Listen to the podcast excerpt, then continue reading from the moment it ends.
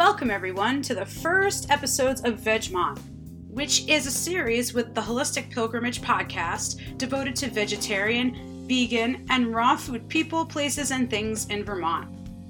I plan to interview local folks and experts living a plant based lifestyle, as well as business owners of local restaurants, shops, and farms. There is a particular emphasis in this podcast on nutrient dense, minimally processed, raw and cooked vegan whole foods and herbs. Also, all kinds of eaters are welcome here to listen and learn whether you eat meat or not. Most of you all know that incorporating more fruits, vegetables, nuts, seeds, and legumes are beneficial to your health, and so let this be a resource open for all people to gain knowledge. Thank you, and I hope you enjoy. I must say, I am in love with Ethiopian food ever since I first had it when I was living in Montclair, New Jersey, and would walk down the street to Mesob, an Ethiopian restaurant there. I used to sit in the late afternoon each week and enjoy a nice dinner. Back then, I had just transitioned to being vegan and I was able to go to the restaurant and order a vegetable sampler platter that was completely vegan. Since discovering Ethiopian food, I've enjoyed it at a few different places in New York City, as well as the Blue Nile up in Montreal. And when I moved up to Vermont, I was sad at the thought of not being able to have Ethiopian food. However, through some internet searching, I found out that Alganesh and Mulu, who are from Eritrea, just north of Ethiopia, who often have Ethiopian dinner nights and cook for over 200 people at Arts Riot in Burlington. I was able to be at their dinner just recently at Arts Riot, as well as an Ethiopian cooking class taught also in Burlington. Today I'm talking with Alganesh Michael all about the wonderful Ethiopian food that she shares with Vermont. Welcome, Alganesh. Thank you. How did you get started hosting these Ethiopian dinners in Burlington? Well, if I may say, uh, Ethiopian as well as Eritrean. I just wanted to be clear in that. We do share the same culture, food,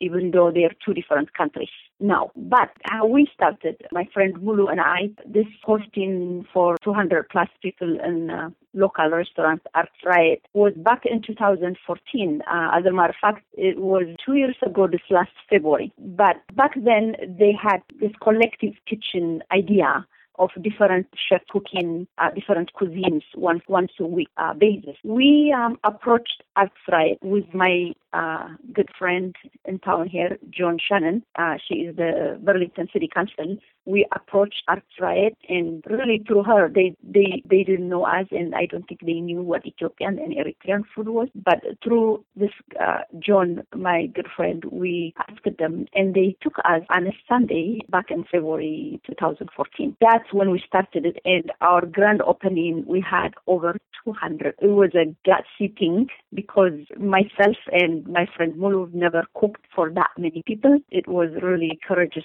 of us to go ahead and do it. It turned out to be beautiful. We were very happy. Our customers were happy as well. So that's how we started it. And so that evening that you first hosted the event, oh, what was it like to cook for all of those people? Was it crazy in the kitchen? It was nerve wracking because I think the biggest hassle we had was not knowing how much food to buy and how much, you know, to cook. And nowadays we have a reservation only, so you know how much to buy and how much to prepare back. But back then it was whoever comes we take in and we didn't know we were going to have that many people. So the hard thing was not knowing how much to prepare. But we did it.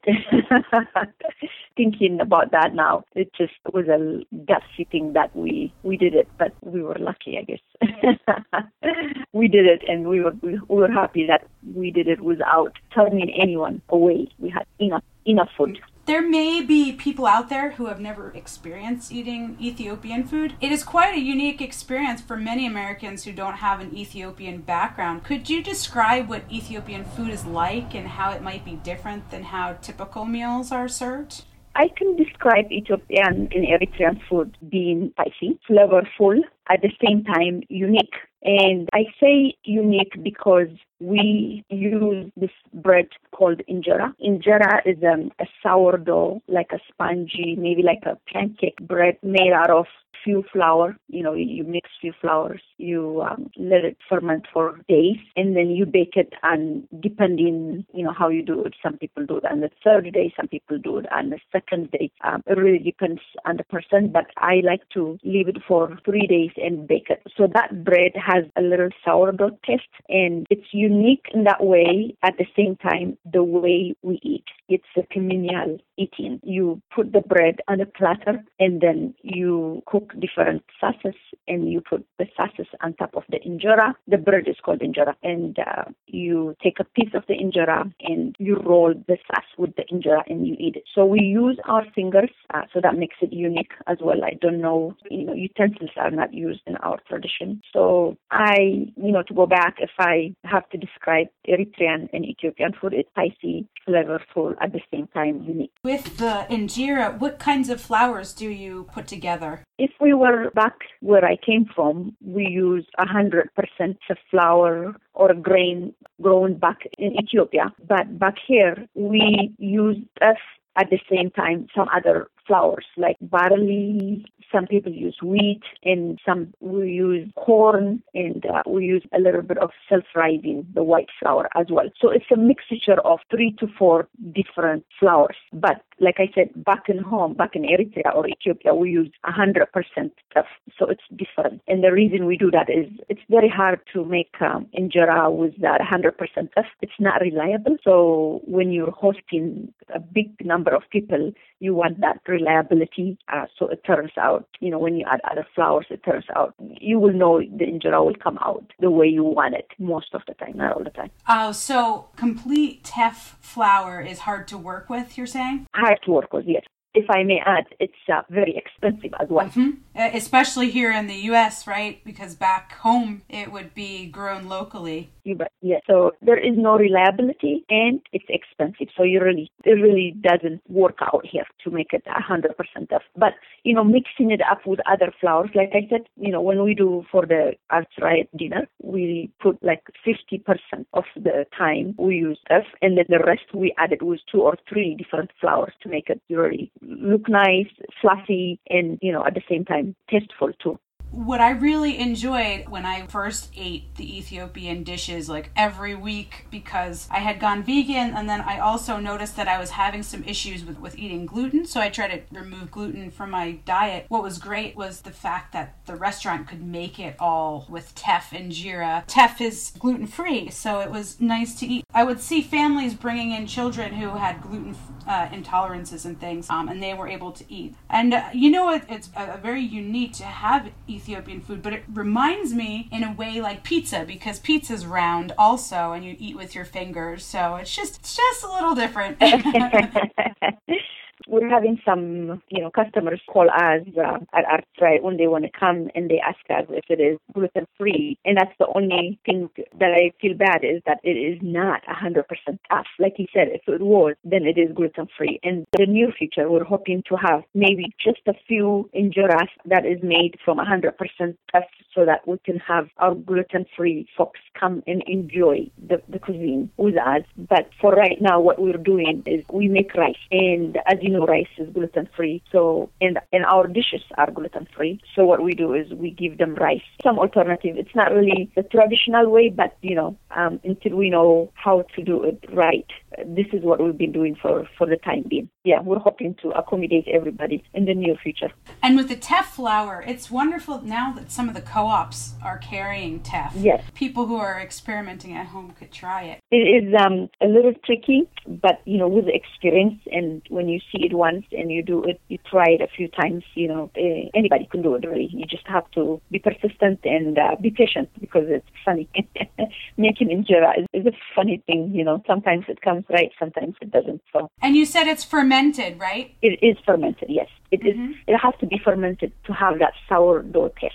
You would roll it out and then you would let it ferment. Would you cover it at all? Yes, you do. Yeah, you would. Um, what, what you would do is you have some starter left over from the time before. So I always keep a starter in a little container in a refrigerator. When I'm ready to make the flour, I get my starter. Um, I put my flour in a deep container, like a dish maybe. I have a special container that I use specifically for that. You use uh, luke water. Cold water is not recommended because you want it to kind of ferment, not right away, but faster than if you had to put cold water. So you mix it uh, with the luke water. So you leave it like a dough, maybe a little bit thinner than a dough, but not like a butter in the beginning. So what I do is I leave it covered and leave it in a room temperature for three days. And this, the third day is when I thin it out to make it like a butter so I can bake it and then uh, and then you bake it. And it's a long process because when we do it for our fried, Mulu, my friend, would make 150 injera and I make the same. So like 300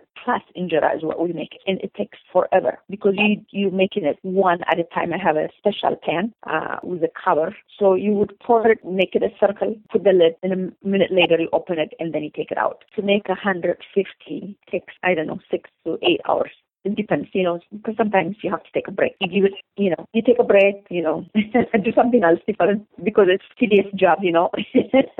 but it's time consuming. When it comes out good, you know, you're you're happy, you wanted to do it more, you know. But when it doesn't come out right is when you get really you just want to put it off and put it off, but you really have to finish it too. a lot of people in Vermont are interested in fermenting foods and the health benefits of fermentation. Do you think the fermenting of the teff is that helpful in digestion? Helpful in digestion. I don't know. Maybe but I'm not sure. Um, it really depends um, if you're used to that. You know, my my body system is used to that, so I'm not sure if it is better or not. Though, you know, I really can't answer that. But um, it it depends, I guess, if you're used to it or not. Yeah, I know there are some folks would like to do it overnight for injera, and when I eat that, I get bloated. So it could be the fermentation. It could also be the type of flour that they put to make the injera. I really can't answer that, but. Uh, uh, so you're saying that if you don't let it ferment for a, a, longer period of time, then you feel bloated if it's only been, you know, done overnight. Yes, I do. Okay. I do, and um, it might not be just the overnight thing. It could be the flour that they use. For instance, if you put a lot of self-rising to make injera and you just do it overnight, I have the tendency to feel bloated. And my husband, the same thing. He does not like it and he actually doesn't eat it because he had a bad experience with that. So I like to use less self-rising I like fermented and I like the feeling that I get when I eat that. The same with my husband, by the way. So um, it, it, you know, it's different from person to person, I guess. Yeah, it just reminds me too of how I would eat the Ethiopian food. I would be like, you know, pretty hungry going in the restaurant to eat it and I would eat a lot of it but afterwards I mean I would feel like all right I ate a big meal but then like within a few minutes I, f- I felt pretty good like I and I always wondered like what it was about it like was it the spices was it the fermented you know teff flour injera. So it, you know, it was very interesting. It wasn't the same feeling that I would get from eating, say, a big bowl of pasta at an Italian restaurant or something like that. So it's it's very different, I think. Yeah, yeah, yeah, yeah. But I definitely feel it when I eat something like injera that's not been fermented long enough, and that uh, if if they if there is a lot of self-rising flour in the injera. Eating Ethiopian food for the first time I noticed that there's so many different um, interesting spices. Uh, it just had a different, yeah, it's a different uh-huh. flavor. It's unlike any other food that I've ever had. It was different from Mediterranean food or Indian food. So, what kind of spices are used in Ethiopian dishes? Well, there are quite a few herbs that we use. The main one is called berbere, and uh, berbere is um, a spice mixture of chili pepper with a lot of herbs like garlic, ginger, dried basil, you know, white and black pepper. There's a lot of herbs that we make to make the berbere with the chili pepper. So that is the most used spice and the the spice that you must have to make an Ethiopian and Eritrean cuisine. Really, yeah. So that's the yeah. You have to have that. That's just a, a must-have ingredient. I got the spices from you, so I use it at home. when I try my Ethiopian dishes out, I of course use it. Sometimes I even put it in when I bake tofu or something. I marinate the tofu and the berbere spices? So berbere is the main thing, and um, uh, butter I would say is another thing, and uh, it's seasoned butter, or you can clarified butter. We we put a lot of uh, seasonings or maybe herbs to season it rather. So butter is another thing that makes it unique and taste different maybe, but we don't use butter in every dishes like the vegetable dishes. A lot of them uh, we don't put butter. A lot, it's not it's not all of them. There is a vegetarian dish called shiro. It's like made out of a chickpea. You, I'm not sure if you tried that when you came to my class, but uh, it's tasty. You know, a lot of flavor in it. Um, but we use butter in that dish. But the rest of our vegetable dishes we don't use. Uh, well, at least I don't use butter in that, and I'm sure a lot of people don't use butter in the vegetable dishes as well. So uh, why berbere goes in a lot of dishes. That's the spice that I told you, the first one. Butter doesn't go in all of the dishes. Mostly it goes in the meat dishes. But those are the two the two seasons that uh, we use to make it authentic, really. And there are other other spices too. Those are the main the main two uh, spices that we use. You know, you were just talking about not cooking butter with the vegetable dishes. So I found eating at Ethiopian restaurants so easy because for me, not eating animal products, I could pick many of the vegetable dishes, and I knew that they didn't have any animal products in them. Um, could you explain why there's so many dishes that do not contain meat or dairy in Ethiopian cuisine? So the majority of Ethiopian Christians are Orthodox. In the Orthodox religion, there is fasting. You know what I'm talking about? So when they do fast, they don't eat any dairy product and they fast. There is a lot of days that they, they that they fast. I'm not sure exactly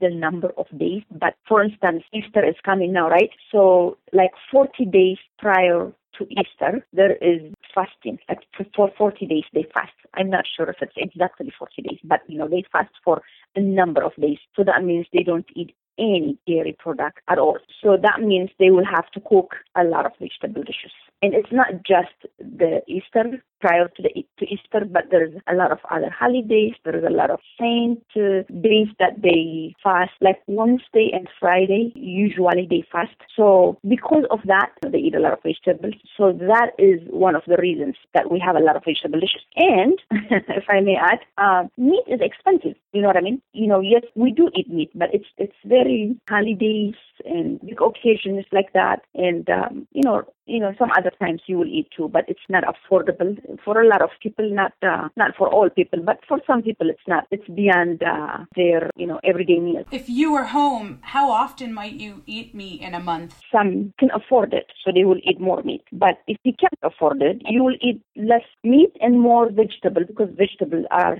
less expensive. And grain, grain is another thing that's you know that a lot of people can afford grains like uh, the shiro or lentils, cabbage, you know, maybe spinach, and you know, you name it. Those kind of vegetables are more affordable for regular people than meat. So I say Sunday usually is a good meal, a good dinner uh, rather, and maybe once or twice in a week. You know, you might not eat a whole dish of meat, but you will add some meat, some vegetable together. You cook it together so you can get the protein from the meat and things like that. So it really depends if you can afford it or not, I guess. So that's the reason. Uh, the main reason is, uh, you know, because there's a lot of uh, fasting and, you know, and it's, uh, it's affordable. People can afford uh, vegetables more than meat. And so when people go to Arts Riot for these Ethiopian dinners, a lot of people would be there maybe for the first time having Ethiopian food. What kind of reactions do people have when they eat it for the first time? Oh, um,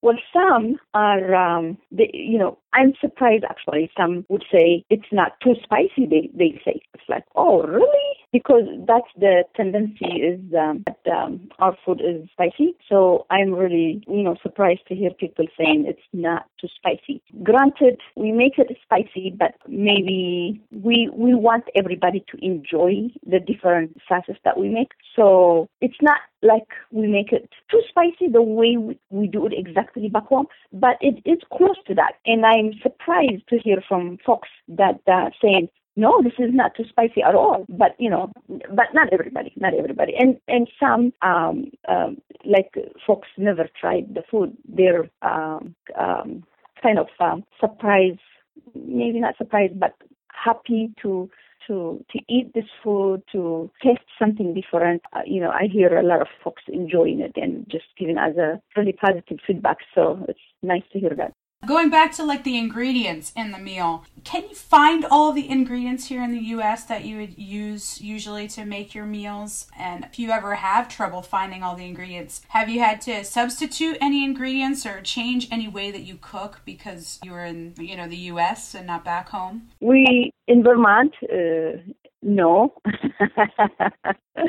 but um, in the big cities like Montreal, Boston, and DC, and I'm sure New York City as well, you will be able to find uh, spices there because there are a lot of restaurants and uh, stores. Fortunately for me is whenever my husband goes to Ethiopia, he will bring me enough spices to last me uh, for some time. And I am fortunate enough that when his brother, who is um, an Ethiopian Airlines captain, when he flies to DC, he will bring me some uh, spices. So I have been, uh, I haven't had uh, the problem not having, you know, enough to last me for some time. You know what I mean? Exactly. So it's really about the spices that's really important. Yeah, of course, of course. That's what makes it authentic. It's the Berbere spices and it's also the Shiro spices with the ground up chickpeas, you, right? You bet. You bet. Mm-hmm. Yeah, yeah. So, but there are there are stores here too. Like I said, the big cities they have them. And if you Google it online, Ethiopian spice or Ethiopian stores, you know, yeah, you will be surprised how many places that they sell all these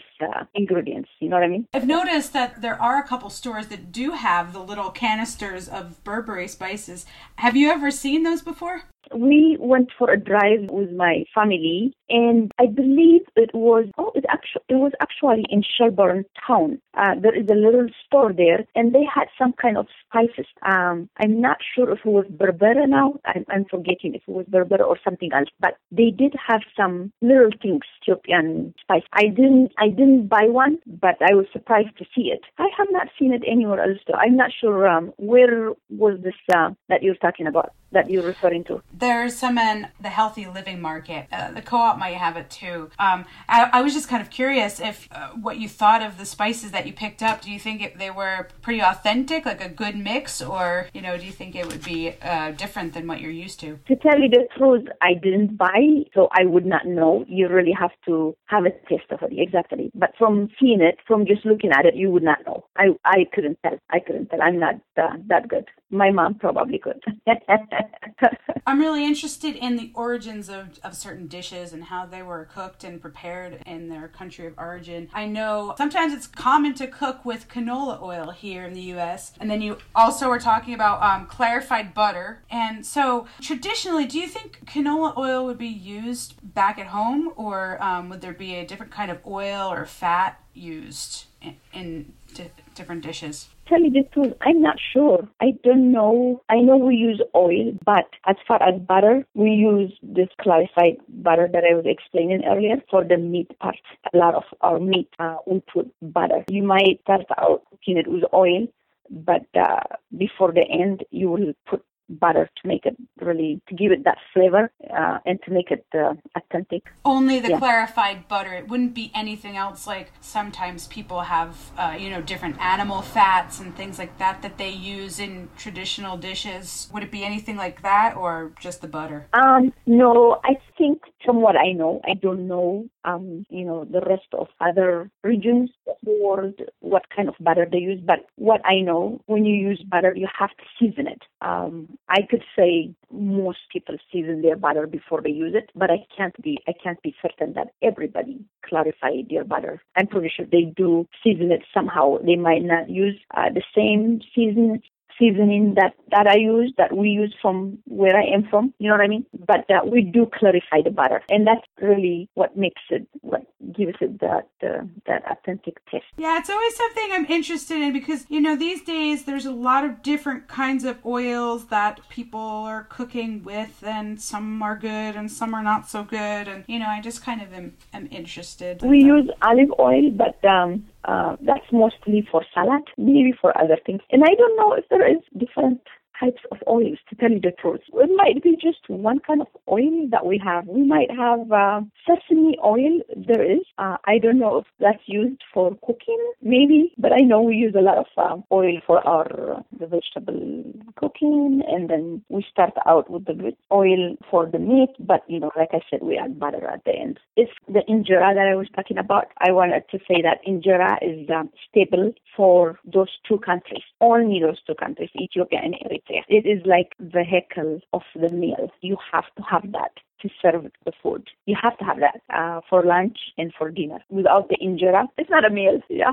I mean, you know, we do some other things, rice and stuff. You know, maybe pasta and things like that. But mm, the traditional Ethiopian food and Eritrean food uh, is injera with different sauces. I, am sure you've seen it at Arts Riot? You know, the way we bring it out to the our customers is, you know, variety of sauces with the big platter, injera at the bottom, and things like that. So colorful variety of things. So it's uh, very attractive to see it and tasty to eat it too. I have to say.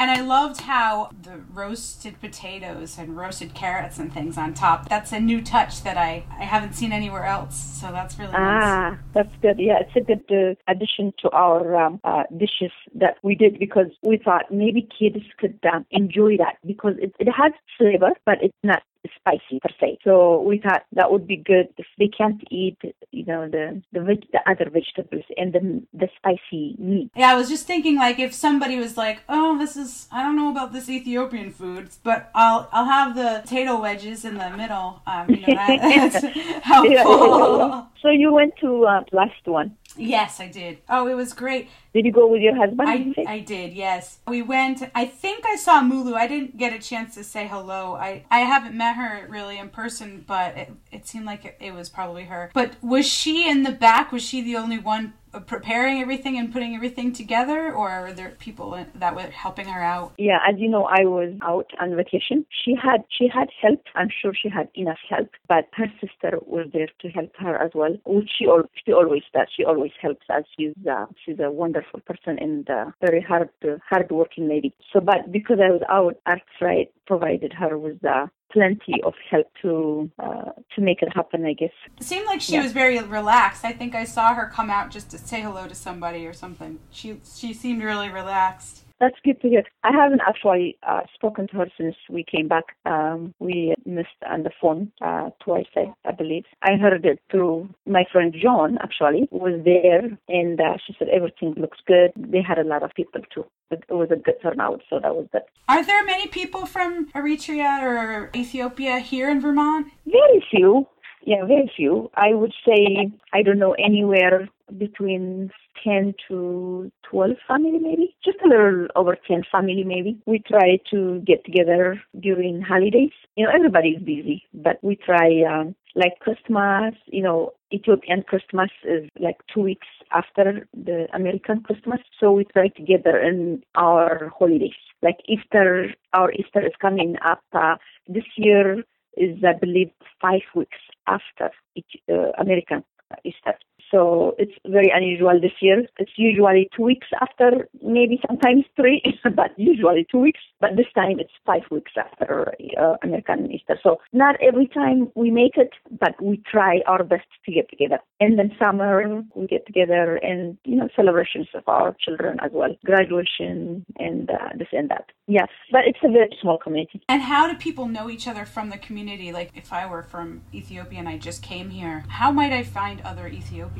It's a small town. You know, you ask someone and somehow that person will know someone that knows the community here. So it's, you know, word by mouth. There are new family that came recently. We've heard, we haven't met them yet. So we're trying to locate them. But yeah, so it's word by mouth. I guess uh, somebody knows someone, the friend, or things like that. So that's how you meet. You say you uh, celebrate your holidays at different times. Is there a church that you can attend that follows that particular calendar? There, there is a church that uh, the Orthodox folks go whenever the the priest comes from Montreal. There is apparently there is this uh, priest which I don't think I have met, or maybe I did meet him once. But anyway, I'm not um, an Orthodox, so I don't attend that church. I go to a different church. But there is a church that Orthodox and, and Eritreans go to when the priest comes from Montreal. So is it similar to like a, a Greek Orthodox kind of a church, or is it a little bit different? Yeah,